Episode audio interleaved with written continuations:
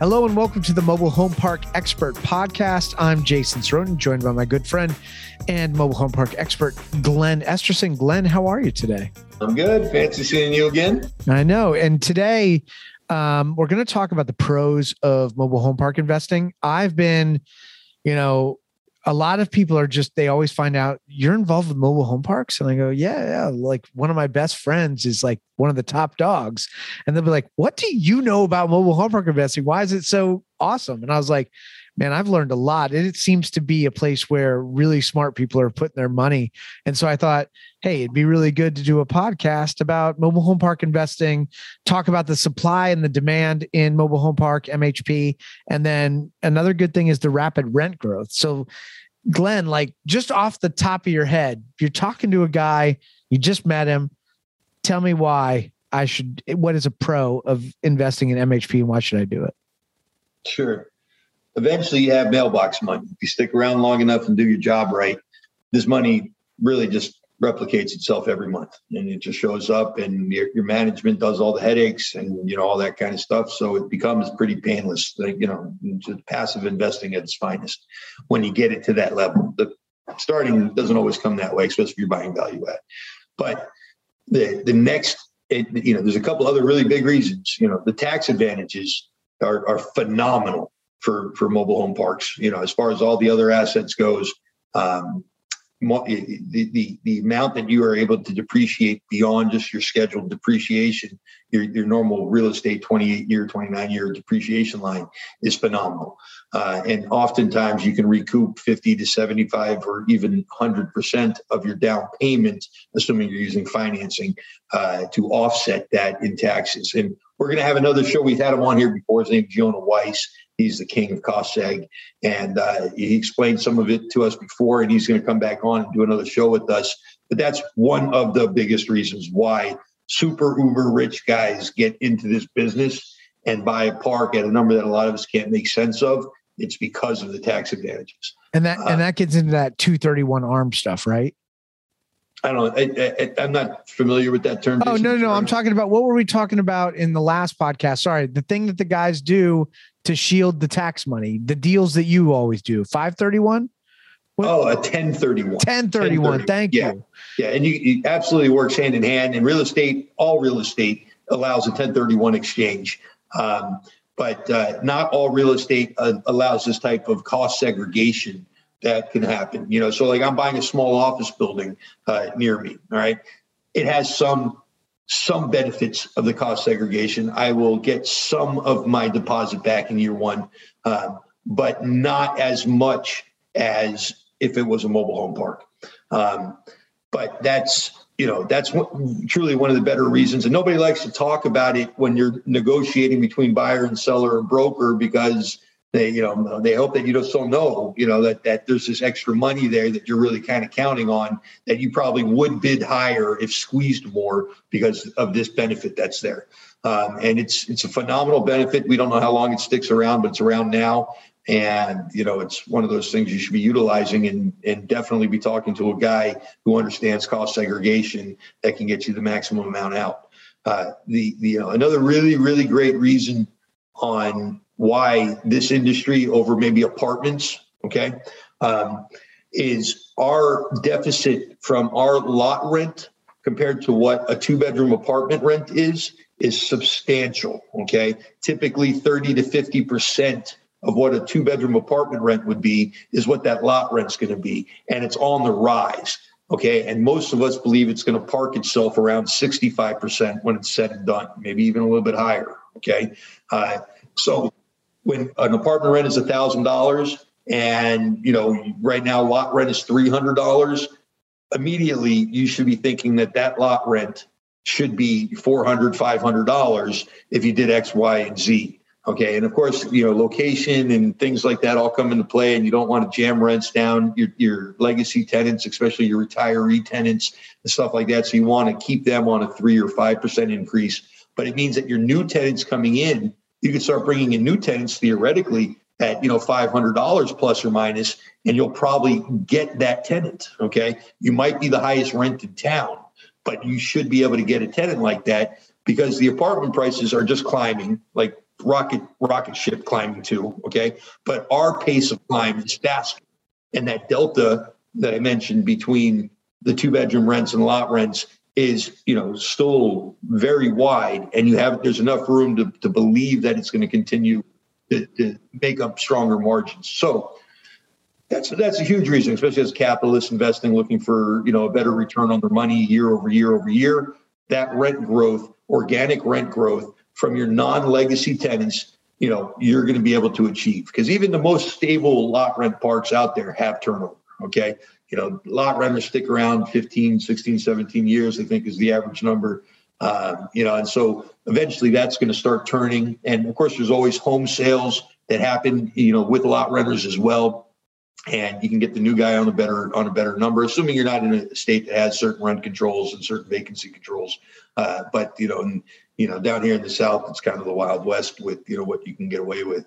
Uh, not that you should, and I want you to be very cognizant of that. But that's one of the, the the big reasons: phenomenal rent growth coupled with you know massive tax advantages, and now better lending than ever. You know, like we used to have ridiculous interest rates and, and two lenders or three lenders that would, you know, loan on a park. Now, you know, agencies are open to us. Uh, CMBS is fully open to us, and local banks are more open to us than ever before.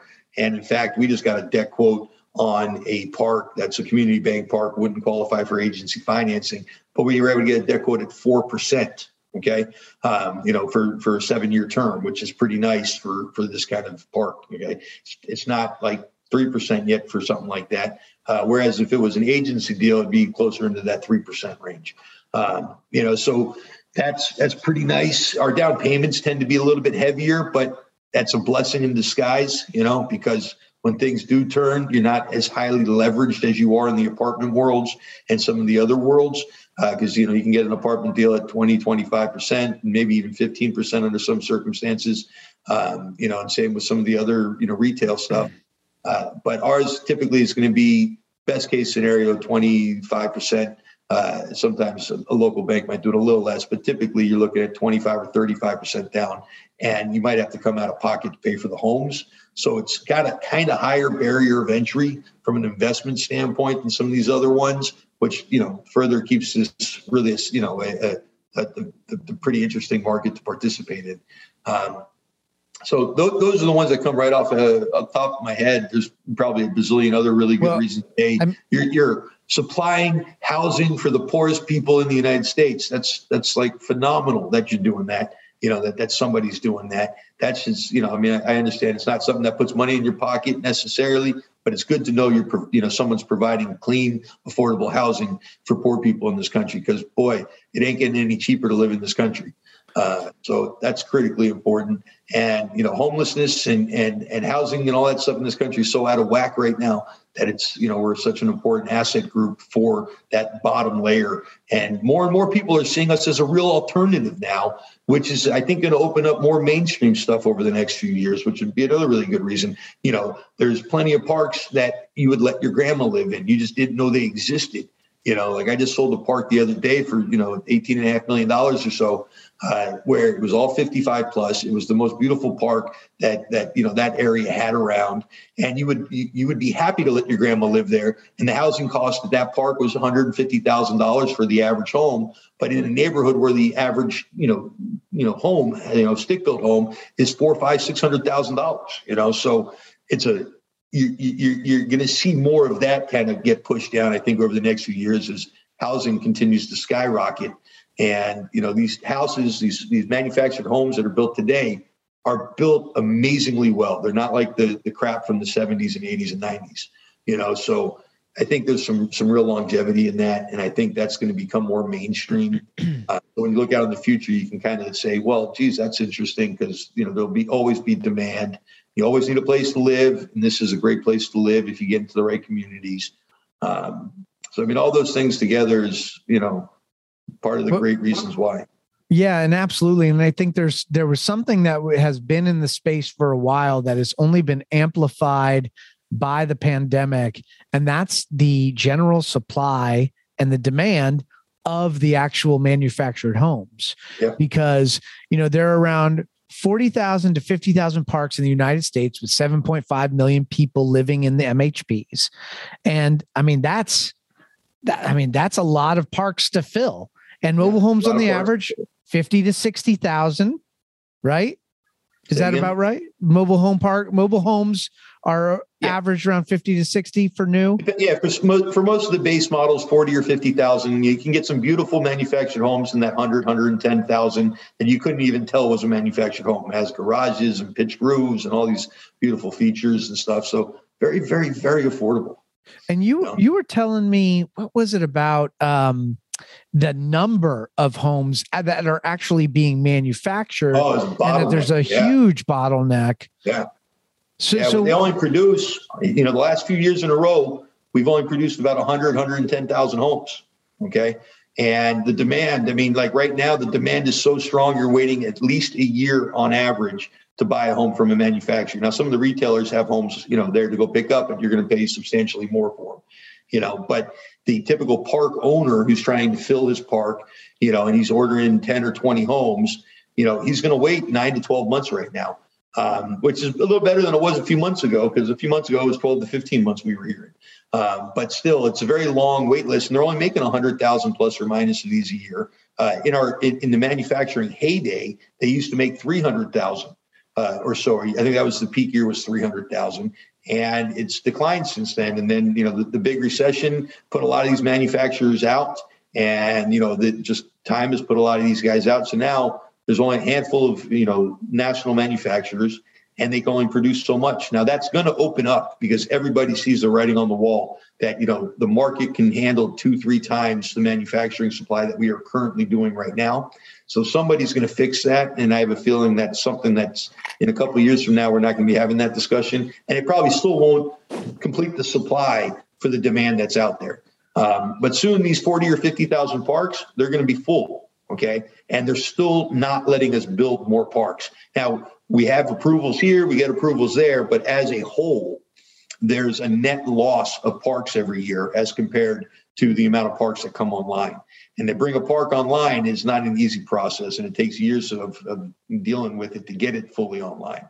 So I think there's going to be retained demand for any vacancy in any park uh, for the next foreseeable future and coupled with you know just getting your homes in there you know I, I, I don't see how this could be you know just a bubble we're in with you know with our industry even though it's gotten extremely more competitive and aggressively priced than it was five years ago. It does not seem like a bubble because of all these other factors that are playing into it. It seems like organic growth is what it seems people are getting wise to it finally yeah, and and when you're looking at mobile home park investing, it also seems like it's gotten more sophisticated, and that oh, there's a lot more eyes on it. And what do you with that sophistication, with more eyes on it, is that changing like the top line value of these parks because there's more interest? It is. It, it definitely is. It's it's nearly impossible for uh, a new investor to compete uh, without over overstretching himself on you know like a 100 unit park in a primary msa you know? There's the math when you look at it from a 20 or 30 year old as compared to a typical investor's you know three five seven year old okay? You just can't compete against that. And the institutions that are coming in are absolutely using a very long term hold period and a very low exit cap rate exit you know? So you're going to have a hard time as a new guy competing for the more institutional quality stuff unless if you're really willing to pay the piper and understand you know what what you know what the industry is about. Uh, most guys that are coming in are trying to buy the first park and maybe they're doing it with them and a buddy and maybe it's 20 units or 50 units or something and that's still very accessible for the new investor coming in. Uh, but there's been a big push with the with the groups that are all consolidating right now. You know, where they're buying parks as bolt-ons. You know, as, as small down as you know 50 units and, and even less. We just sold a, a portfolio in Raleigh, North Carolina, that was maybe 125, 30 spaces. Portfolio sounds funny when you say it that way, but it was five parks, all like 30 space parks or something, you know, scattered about, you know, uh, an MSA um, and a consolidator bought those things, and that that was not cheap. That was seven and a half million dollars or so. that was about a five cap on entry, uh, and it was a very, very stabilized park-owned home, you know, community. Um, and so you are going to be competing with your local regional players that have more sophistication than you as a as a newbie, but there's still room to get in there. And at the end of the day, when you have the financing, when you have the tax, when you have you know all these other things lined up for you, the, the cost segregation I can't stress enough uh, and the financing being more accessible than ever. And now even national management groups, you know, being more popular than they, you know, have been before. There's a few more of them than there used to be. Uh, you could really see why, you know, a an investor that is worried about more tax or is more worried about, you know, wealth preservation more than necessarily wealth growth is is looking at us and willing to pay more for that privilege. So I mean, it's happening. It's going to get more and more institutionalized Five years ago, I couldn't I couldn't get you to pay a dollar for any of the upside. Nowadays, you know, we're squeezing you tight on the upside. So it's it's you know it's definitely a maturing vertical. Um, so with with the the onset of like COVID and everything like that, has that changed how people are investing? Did it amplify it? Did things get crazier or is it has it kind of stayed the same and just keep sure. evolving on the upward? Well, we were on the hottest streak we have ever seen for manufactured housing industry going up into COVID. I mean, wildfire. We we couldn't imagine it being a better market. Okay. COVID happened and everybody got a little scared for a day. And then it was full throttle wildfire times 10 up to where we are now. You know, it took about a month or two of people to adjust and then all of a sudden the deal started closing again. And when people saw our collections being north of 90% during COVID and seeing apartment collections being only at 75% or so, you know, there was a big move of money coming over. And we continue to prove the resiliency of this industry through the most difficult times the, the pandemic times, the recessionary times, and now we're looking at inflation. And we're seeing people say, ah, cash flowing real estate massive cost segregation advantages. I'm I'm jumping into here and I'm buying I'm buying something for this because this is padded and I get a better tax break and I don't have to you know you know I, you have to go through a learning curve but it's not a huge learning curve for you know once you jump in and start swimming and I think that's what's really appealing right now. It used to be much harder. The learning curve used to be much steeper but so much sophistication has come into the industry and so many learning resources have come into the industry over the last few years that I think it's making the outsider more comfortable to come inside to this industry.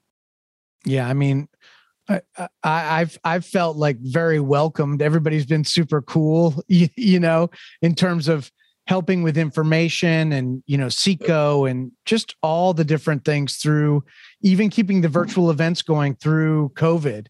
I thought that that was really awesome. So it's it's a very tight community for the most part. I mean, yeah, there's there's always going to be some some bad apples, you know, but for the most part, the the the the majority of us in this industry are here to help other people, you know, get a, better understanding of the industry, so we can, you know, get everybody's boats up higher in the water. You know, yeah. It's, it's, I mean, it's not a me versus you a lot of times. Although in brokerage, it can be very much me versus you against a broker and as a buyer, it can very much feel me versus you as a buyer on a deal.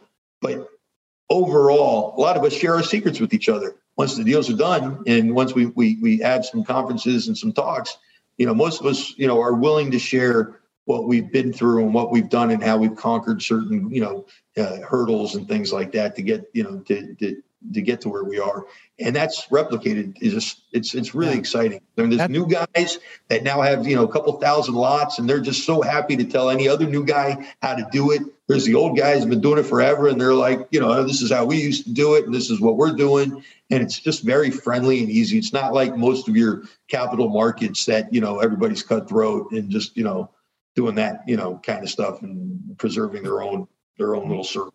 Yeah, that's what I was going to say. The pros of mobile home park investing, the people, the opportunities that there's mobile home parks everywhere. So if you have a place you want to go or spend time in, I mean, that's been one of the cool things about looking yeah. through different parks with you. And, you know, we've looked at a couple RV parks and that stuff's really interesting to me. So I think that there's a lot more to do in mobile home park investing. And I think people can learn a lot by reading the mobile home park manifesto Glenn's book, going to Glenn's website, reading all the articles, watching the videos, getting Glenn's class, um, and just kind of opening your mind to the possibilities. And if you'd like to learn more, you can go to themhpexpert.com and you can always get a hold of Glenn at G Esterson at themhpexpert.com. And you could call Glenn and his team at 720 MHP, the number four U. That's 720 MHP for you. And uh, Glenn, and thank you so Y O U, in case if you guys are just. Oh, yes. A little extra clarity. Since YOU. Glenn, thank you so much for your time today. Really appreciate the insights. And thank you all for listening. If you have questions, comments, or concerns, make sure to hit us up at uh, G. Esterson at the MHPexpert.com. We will see you next time. Thanks.